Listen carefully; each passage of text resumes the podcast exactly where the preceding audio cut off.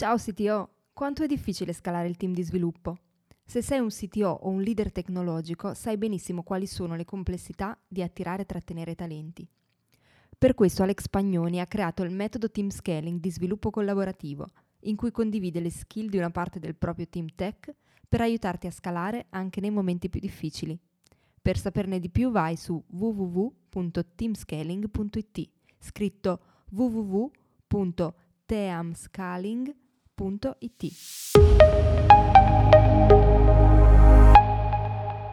Eh, benvenuti a tutti, benvenuti a questo nuovo episodio del CTO Lunch eh, qua su, su Telegram con la community del CTO Mastermind, il 62esimo, il 62esimo episodio.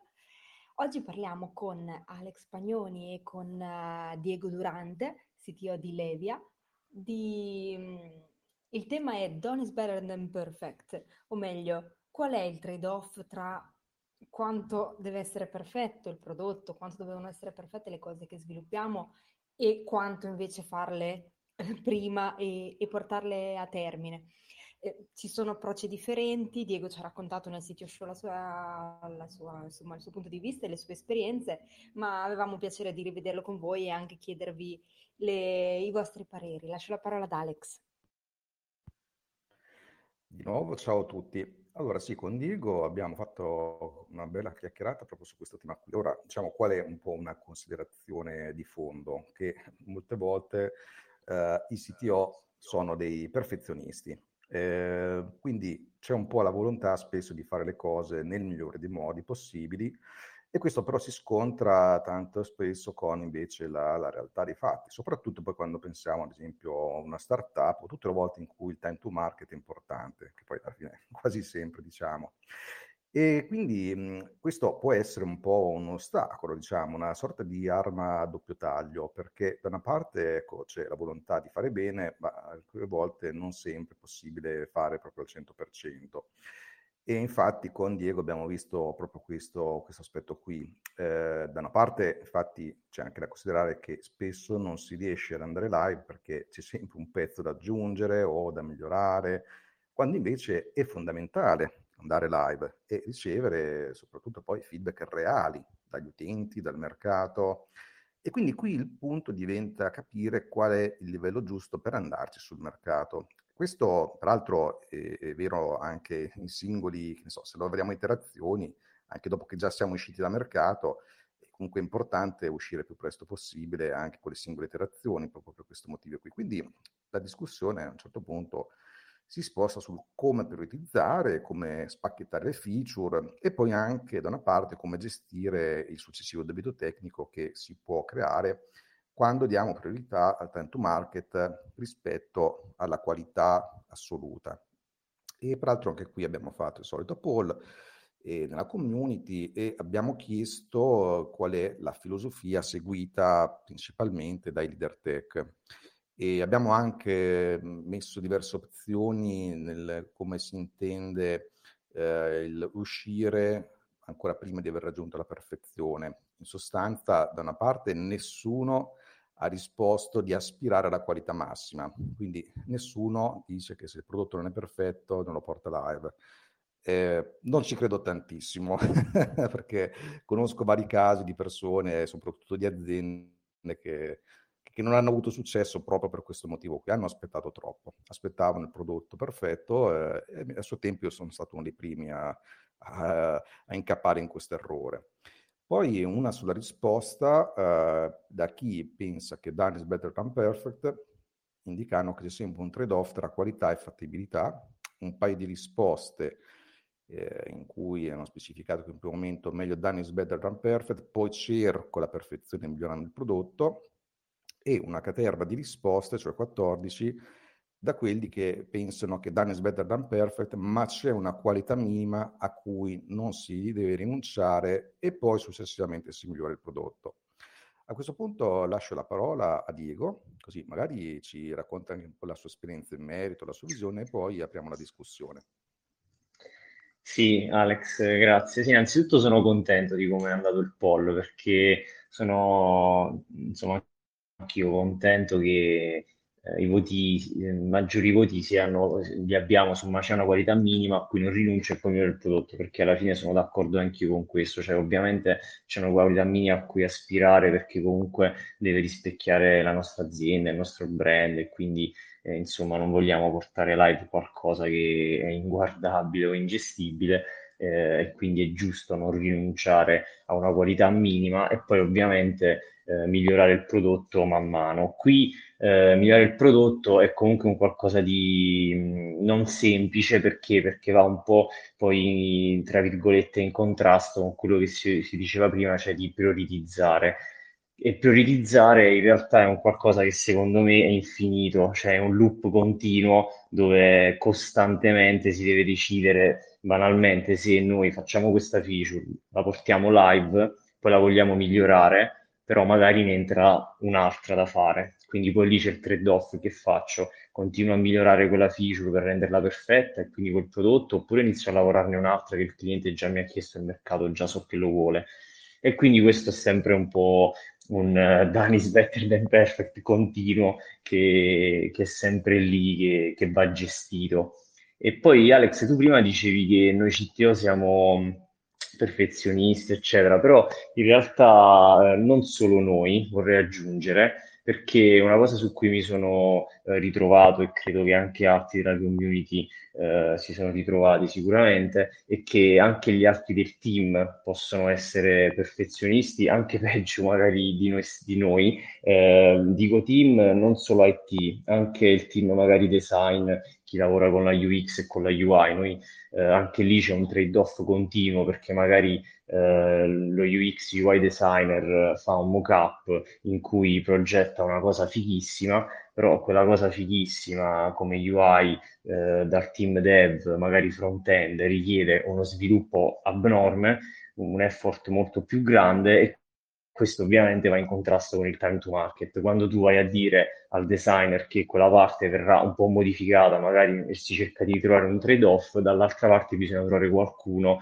che è disposto un po' ad accettare quella scelta, perché sennò altrimenti eh, diciamo ne è scontento. Stessa cosa accade anche magari con eh, i developer, no? Quindi software developer che magari puntano a una gestione in un determinato modo di un qualcosa, di una feature, di uno stack tecnologico che però eh, fatto in quel modo richiede magari un effort troppo lungo, troppo grande che non va bene per il time to market e quindi anche lì si deve cercare un, un trade-off, una via di mezzo e a volte c'è chi questa cosa non la capisce e purtroppo a noi anche è capitato in passato e, e, lì è importante che chi fa parte del team capisca che comunque eh, c'è anche questo aspetto fondamentale e vitale dell'azienda che è il cosiddetto time to market. Quindi sì, eh, questo processo è un po' continuo, la priorizzazione continua e done is better than perfect è una cosa che in realtà non finisce mai, cioè a mio avviso poi non so gli altri cosa ne pensano, però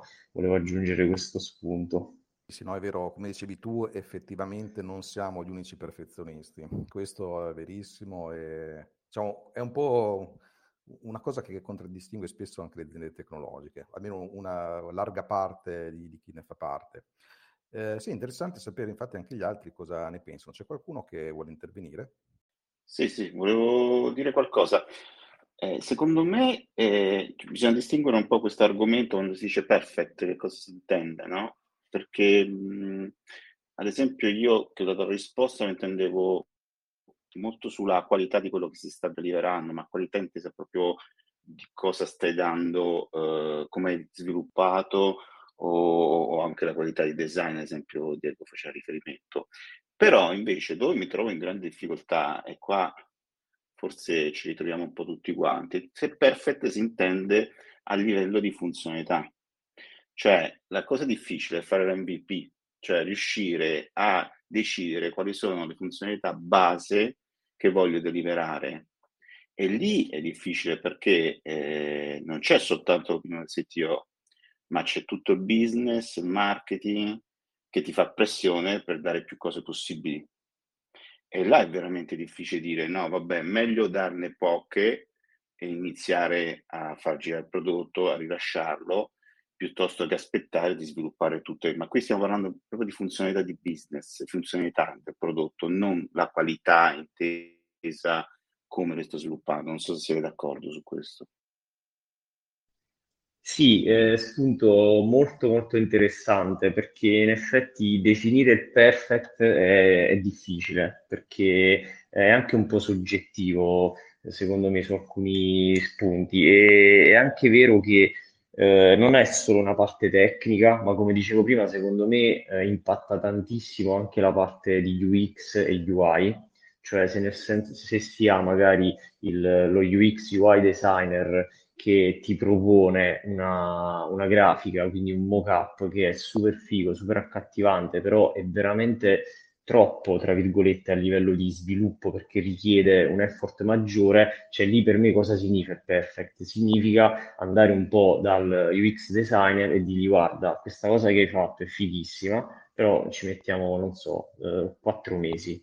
Se questo punto lo modifichiamo così, quest'altro punto vediamo così, è una banalità, però impatta tantissimo lo stack tecnico, banalmente anche, non so, immaginiamo un form con una ricerca di performance fatta in un certo modo, può creare dei problemi anche al database per delle query o altre funzionalità, mille esempi possiamo fare a riguardo, e quindi lì il perfect secondo me è quello, cioè capire insieme eh, un trade-off insieme anche agli altri, come dicevi prima, anche con il marketing può accadere, cioè magari il marketing ti dice ah, ok, rilasciamo questo, questo e quest'altro e lì ovviamente eh, bisogna prioritizzare e bisogna un po' quello che abbiamo detto anche nel, nel CTO show, cioè che come ci insegna l'agile, eh, definire l'MVP o comunque definire determinate feature e rilasciarle una per volta è fondamentale, cioè se vogliamo tutto e subito eh, è un problema, cioè il perfect sì è anche questo. Pensiamo ad una startup che deve mettere un prodotto da,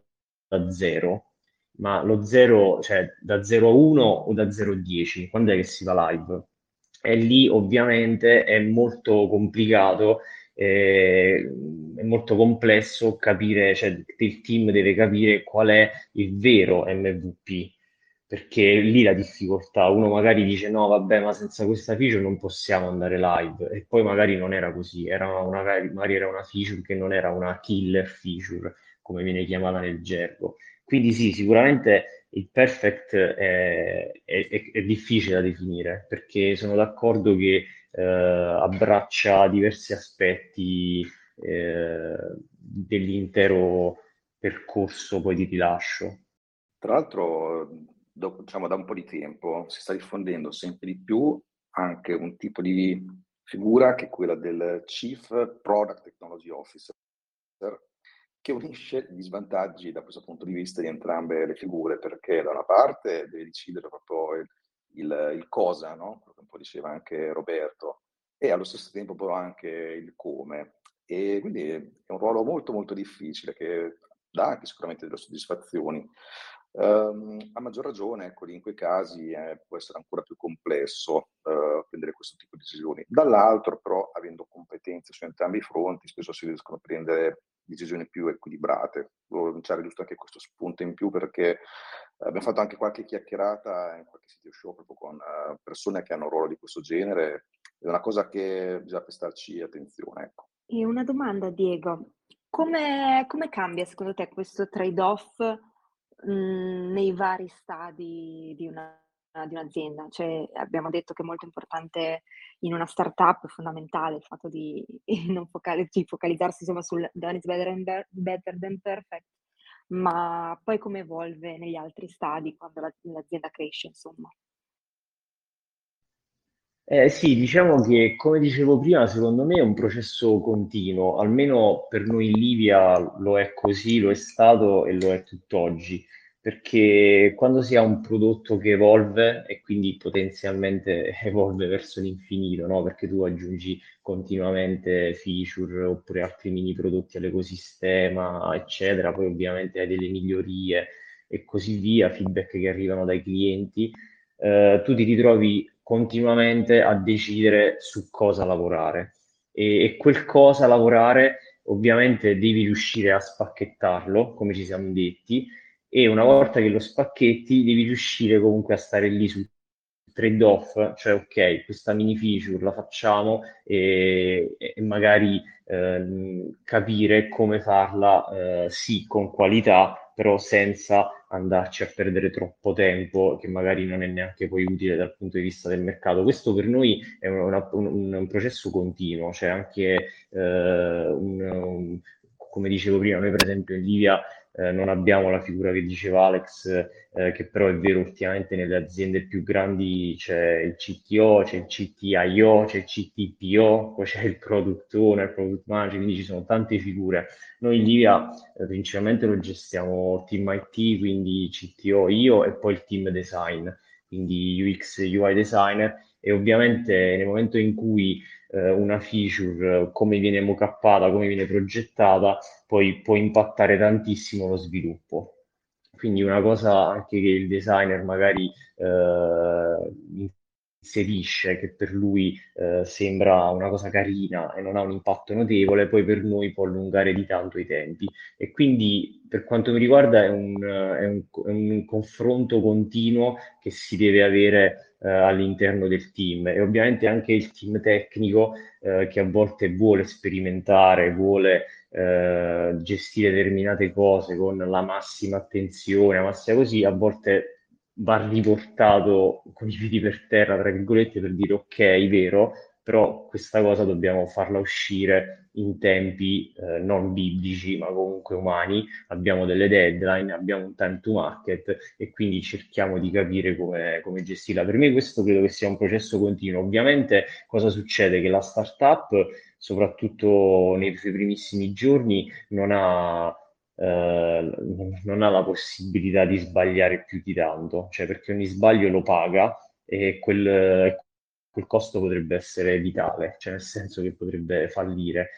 Invece un'azienda più matura, se magari eh, sbaglia, tra virgolette, quindi impiega più tempo, quindi impiega più risorse e ovviamente impiega più costi, perché poi tutto si traduce in un costo per l'azienda, magari se lo può permettere, no? Tra virgolette, quindi se un'azienda è più matura si può anche più permettere, ha delle spalle robuste, quindi può sperimentare di più, se magari eh, richiede un po' più tempo non è un problema, se si è fatto un errore ok non fa niente, però ovviamente comunque sono dei costi che poi eh, in qualche modo possono impattare comunque la marginalità dell'azienda, eccetera. Quindi secondo me è un processo continuo. Poi noi in Livia ovviamente siamo in 15 e facciamo parte adesso di un gruppo che ci ha acquisito l'anno scorso e siamo in 70. Poi non so in altre realtà dove magari si è in 200, 300 o anche di più, come se sono d'accordo con quello che ho detto io, però sì, credo che sia un processo continuo. Grazie mille Diego. E invece un'altra domanda che mi veniva in mente mentre parlavi, sia a te che poi agli altri che stanno ascoltando, e se questa è una cosa che deve essere ben chiara nella mente del CTO, chiaramente perché deve fare delle scelte poi strategiche, come si comunica questa cosa al team in modo efficace e, e soprattutto penso no, per l'aspetto di qualità del, del codice e senza evitare che ci siano delle distorsioni dall'altra parte? Allora si fanno dei workaround, si, si, si, taglia, si fanno cose magari non di adeguata qualità. Non so se è una domanda che può avere senso, però mi chiedo se ci può essere anche questa complessità poi. No, no, certo, questa è una complessità che c'è, infatti in fase di onboarding di nuove figure eh, spesso è, è, un qualcosa che, che poi su cui ci si ritrova e, ovviamente, ripeto, non solo nuove figure dev, IT, ma anche ci è successo con nuove figure design, quindi qualcuno che magari inizia a fare un nuovo mockup UX designer e lo, e lo, fa in, un modo che poi rende troppo complicata la vita ai dev che lo devono sviluppare.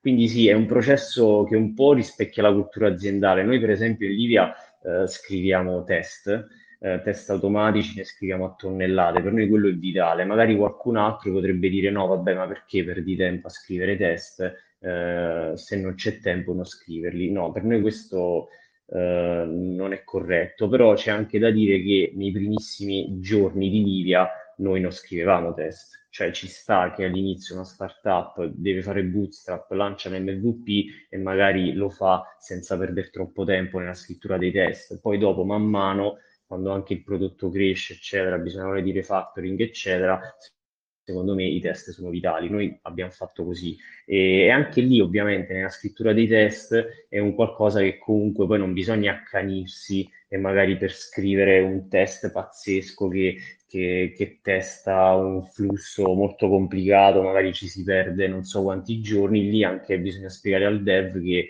eh, alcune cose eh, bisogna, noi a volte usiamo il termine time boxed, cioè se ci sono delle cose un po' più complicate proviamo a farle time boxed, ok? Se ci si riesce in, non so, quando vogliamo dedicargli eh, magari mezza giornata, due giorni, eccetera, se si riesce in quello ok, altrimenti no, era una cosa che eh, può essere scartata, tra virgolette, andiamo avanti, proprio per evitare di non eh, focalizzarsi all'infinito su, su, un qualcosa. Questo rispecchia molto, secondo me, la cultura, chiamiamola così, aziendale o del team, e quindi sì, è fondamentale poi eh, che tutti l'abbraccino e quindi in qualche modo da, da noi CTO o comunque da altre persone bisogna comunicarla quindi comunicarla così come si comunica e si fa capire l'importanza, magari per, per noi l'importanza dei test, però è anche l'importanza eh, del trade-off che a volte bisogna fare per andare live e l'importanza invece comunque di alcune cose svilupparle con qualità, perché poi ovviamente non è che la qualità viene tralasciata, noi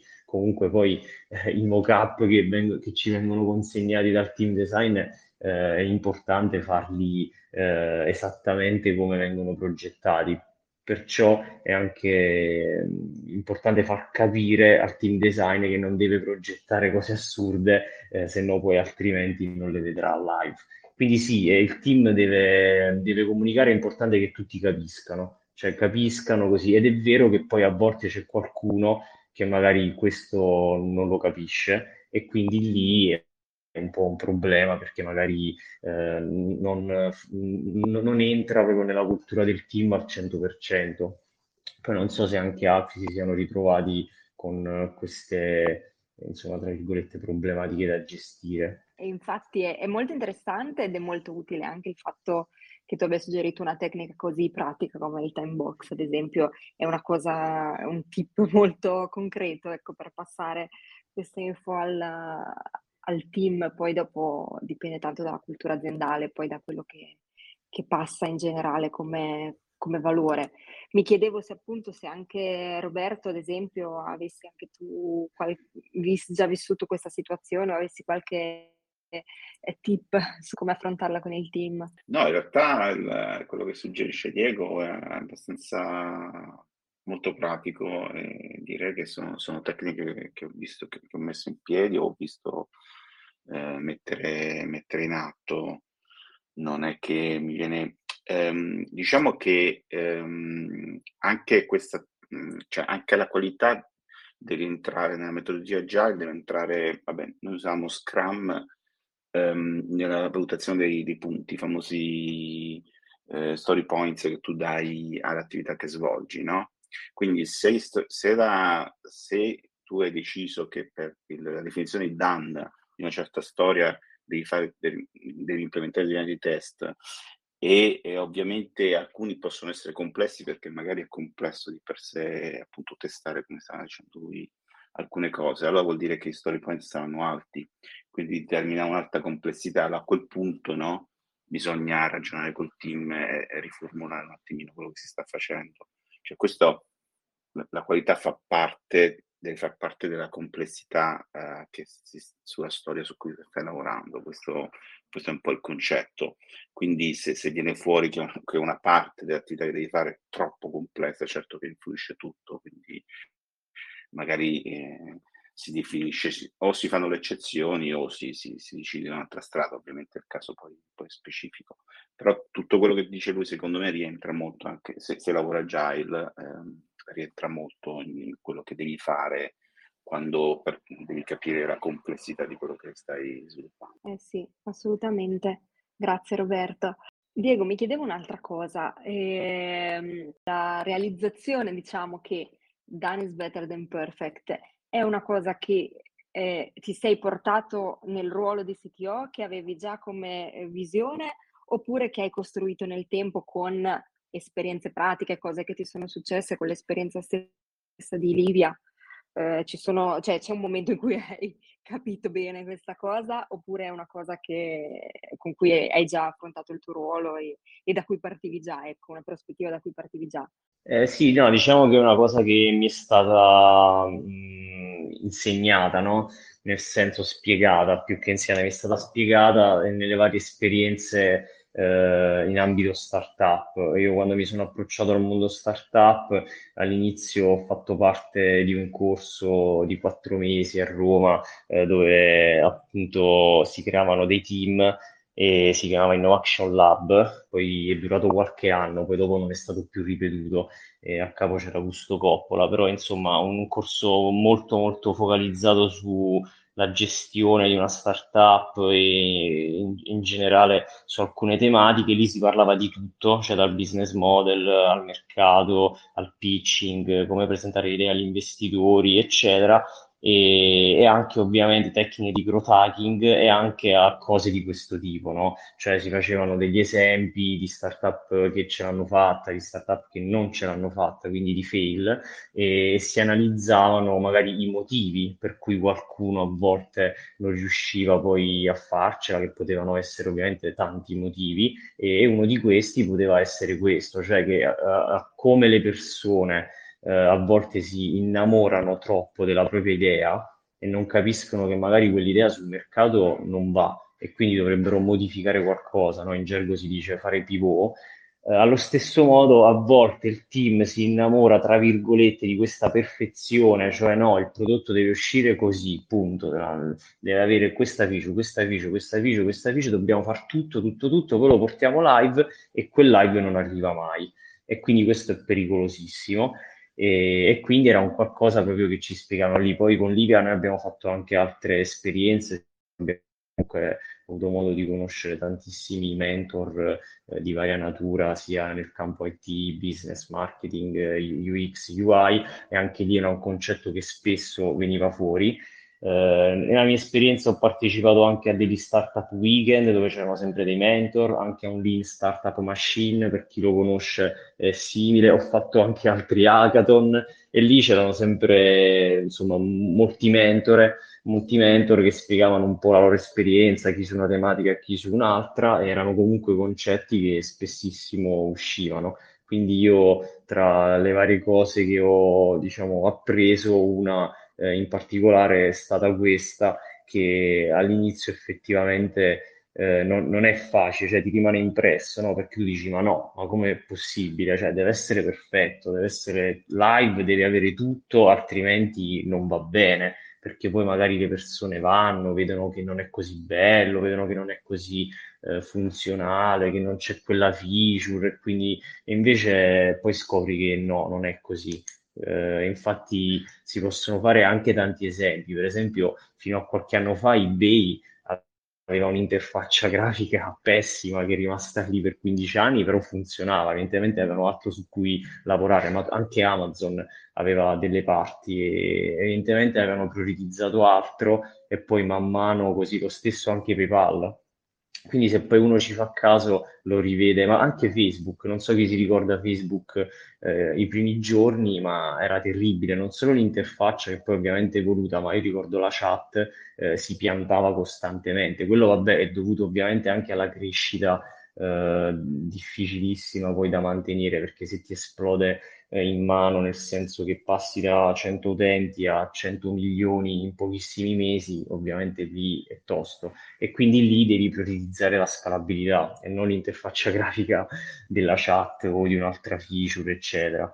Quindi sì, è un qualcosa che ho ritrovato spesso nella nostra industry e ho fatto mio e poi ovviamente l'abbiamo adottata in azienda e ed è un qualcosa che ormai fa parte della nostra cultura aziendale. Grazie Diego, beh effettivamente sì, poi se la formazione e comunque vederlo in dei programmi, far, parlarne è a volte un conto, poi metterlo in pratica diventa difficile, nel senso che non è così scontato poi fare proprio quel concetto e riuscire a integrarlo efficacemente e, e, il fatto invece di poterlo condividere con tutta l'azienda e inserirlo nella cultura aziendale sicuramente dà eh, un, un boost in più e aiuta a inserirlo in modo organico. Io ricordo ehm, il sito show che abbiamo di, pubblicato adesso qualche mese fa, l'anno scorso, con Enrico Vecchio, che raccontava della startup che aveva fondato anni fa,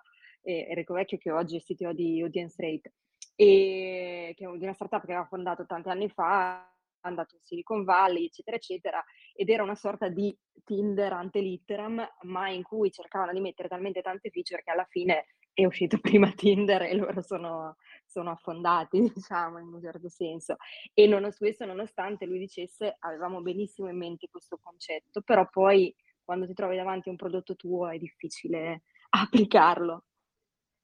Eh no, infatti un'altra cosa che in questi incubatori, acceleratori, eventi eh, di startup, ma anche eventi tech in generale che ho seguito in questi anni, eh, un'altra cosa molto importante che sempre veniva menzionata era che l'execution, come la chiamano gli americani, è quella che fa la differenza, non tanto l'idea. Può sembrare assurdo perché dici no, vabbè, ma come l'idea è tutto. Sì, però l'idea che ce l'hai tu ce l'hanno anche gli altri, o l'hanno avuta prima o l'avranno dopo.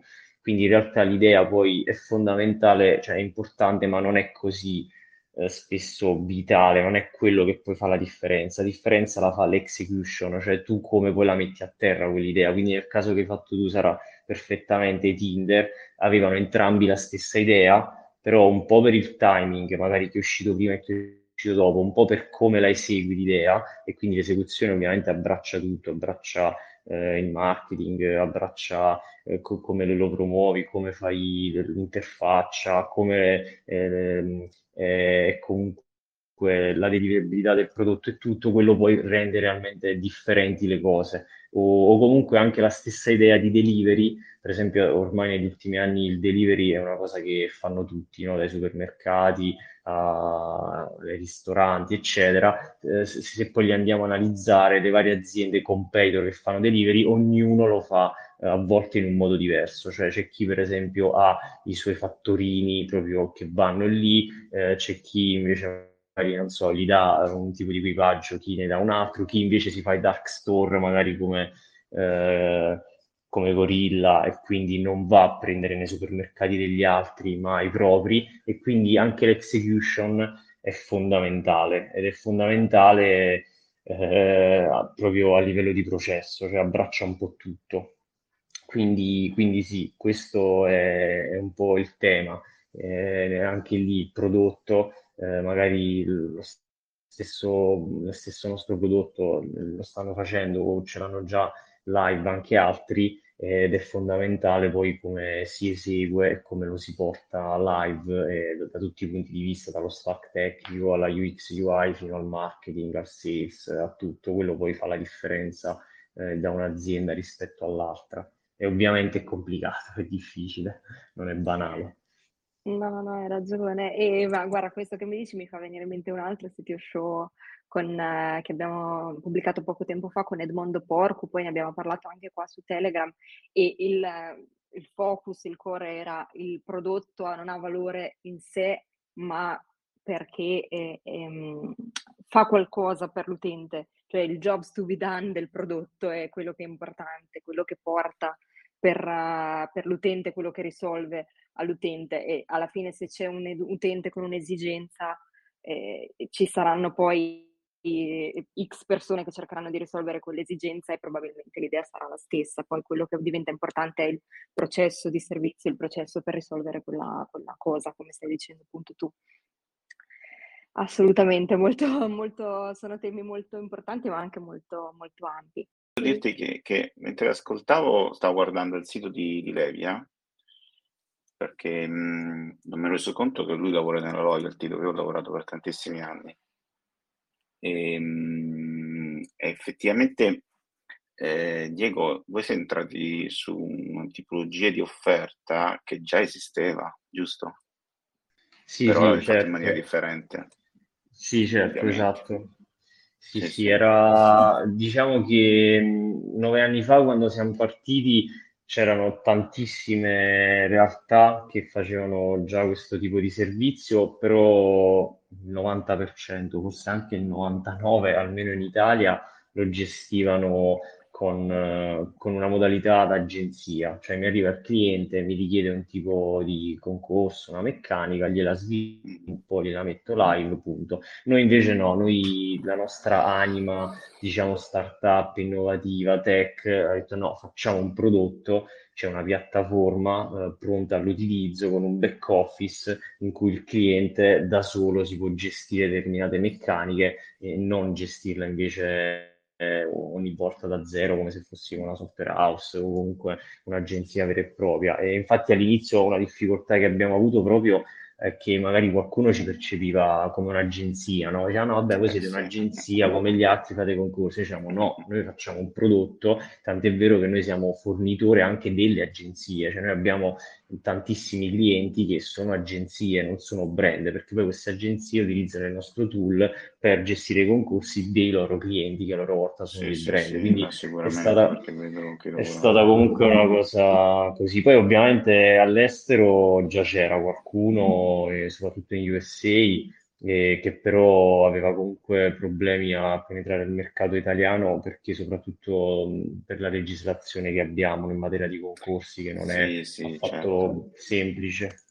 Quindi noi abbiamo cavalcato un po' questo, questo bisogno, questa complessità che avevano eh, insomma, i nostri clienti da, da gestire e alla fine e, insomma pian piano ha funzionato, nel senso che comunque eh, era un qualcosa di cui avevano bisogno. E a volte poi, esatto, neanche il cliente sa di quello che ha bisogno, cioè all'inizio il cliente dice, vabbè, io non ho bisogno di una piattaforma, devo fare questo concorso, stop. Però poi con il tempo, è un po' anche come quello che si dice, cioè educare il mercato, poi loro capiscono perché la piattaforma è eh, che è utile, perché magari se tu devi fare 10 concorsi l'anno li puoi fare in autonomia a dei costi molto più bassi e eh, con dei benefici maggiori. Quindi insomma abbiamo da lì abbiamo cavalcato il tutto. Eh sì, infatti, perché questo sì, immagino il discorso delle agenzie perché conosco abbastanza bene questo mercato, per cui eh, sicuramente devi passare da, da loro e poi poi con tutte le complicazioni che hanno le agenzie, che ce ne sono migliaia, ognuno ha i suoi clienti super fedeli, eh, per cui, però insomma, buono che ci avete fatto, insomma, ottimo. Avete portato innovazione su una cosa che era vecchia come il cucco, diciamo, però, però l'avete fatto in maniera giusta, in maniera moderna. Ecco, lì magari avete iniziato nove anni fa, effettivamente c'è il rischio che qualcuno vi anticipasse. Certo, sì, sì, non è, non è stato semplice, vabbè, ma non lo è mai semplice, quindi no, per nessuno. Rimane il discorso dell'MVP che è quello il vero dramma. quello, guarda, in azienda, troppe persone hanno voce in capitolo e quindi è difficile, vabbè, se è una startup magari siete pochi, cioè che guardate eh, più o meno siete abbastanza diciamo empower per, per decidere, ma quando già vai in un'azienda un po' più grande e devi lanciare un prodotto, ci sono veramente molti, molte persone che influenzano e non è mai sufficiente quello che metti su, sul piatto, no? Tutti, alcuni che ancora pensano che il prodotto deve essere completo dal loro punto di vista, ovviamente, che è unico, ognuno ha il suo punto di vista. Quindi su quello riuscire ad andare con qualcosa fuori eh, probabilmente, cioè, sicuramente sta cambiando, però immagino che sia un processo lento. Eh sì, quello fa la differenza, cioè sicuramente le persone che partecipano al progetto e comunque lo fanno poi nel modo giusto, tra virgolette, cioè il più efficiente, eh, fa la differenza. Quindi sì, capisco che un po' sia nella startup, se si è magari solo in due, però si sceglie la strada sbagliata, e sia invece in una grande azienda dove ci sono tante teste, magari a volte troppe, e quindi diventa complicato. Sì, sicuramente è complesso quando si è in tanti e ognuno pensa che magari bisogna aggiungere quello, bisogna aggiungere quell'altro. È un tema delicato.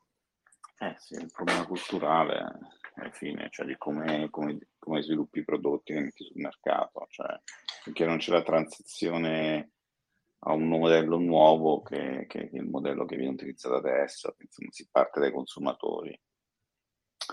eh, c'è, poco, c'è, poco, da fare. Chi, chi, parte dai consumatori è vincente, no? Quindi vedi Amazon, come dicevi te, la delivery, eh, magari la facciamo in molti, però come la fa Amazon?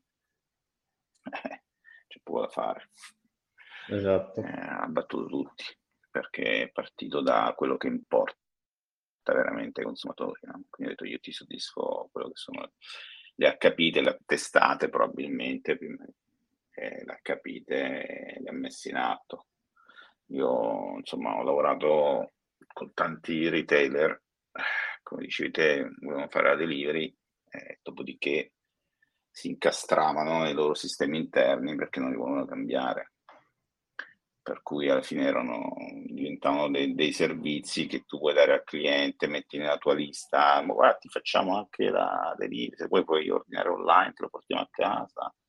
Poi il servizio di per sé è abbastanza scadente perché lo fanno in una maniera un po' approssimativa, quindi là si vede poi la differenza è l'execution, no? Come te. Esatto. Esatto. Sì, sì, è un altro tema in cui si dice execution is the key. Non me lo sono inventato eh sì. io, è, è molto noto nell'ambito startup e tech in generale. E aggiungo, come dicono gli americani, cash is king. Anche questa c'è. non so se mi sentite. Eh, aiuta, aiuta, aiuta. cash is king, devi, devi avere... Perché per loro il cash è fondamentale cioè devi avere comunque una, um, delle riserve di denaro già allocate per tenere in piedi il business, quindi quella è la cosa più importante. Grazie Roberto, grazie Diego, grazie Alex. E come al solito questo episodio sarà pubblicato anche nel sito podcast, quindi tutti, tutte le persone che sono oggi al mare potranno riascoltarlo in asincrono. E vi invito anche ad ascoltare il sito show con Diego Durante in cui abbiamo eh, trattato anche questi aspetti, però ne abbiamo approfonditi anche tanti altri e che è uscito la, la scorsa settimana. E vi invito anche ad ascoltare il sito show che è uscito invece oggi con eh, Roberto Butti di Storyblock che parteciperà al sito Lunch della prossima settimana. Vi ricordo inoltre la community call con Valeria Barbera di Inspector eh, in cui parleremo di Strategic Code Monitoring il giovedì 23 giugno. Ciao a tutti, buon pomeriggio. Ciao a, ciao tutti. a tutti. grazie. Ciao, grazie. Ciao, ciao, ciao. ciao, ciao.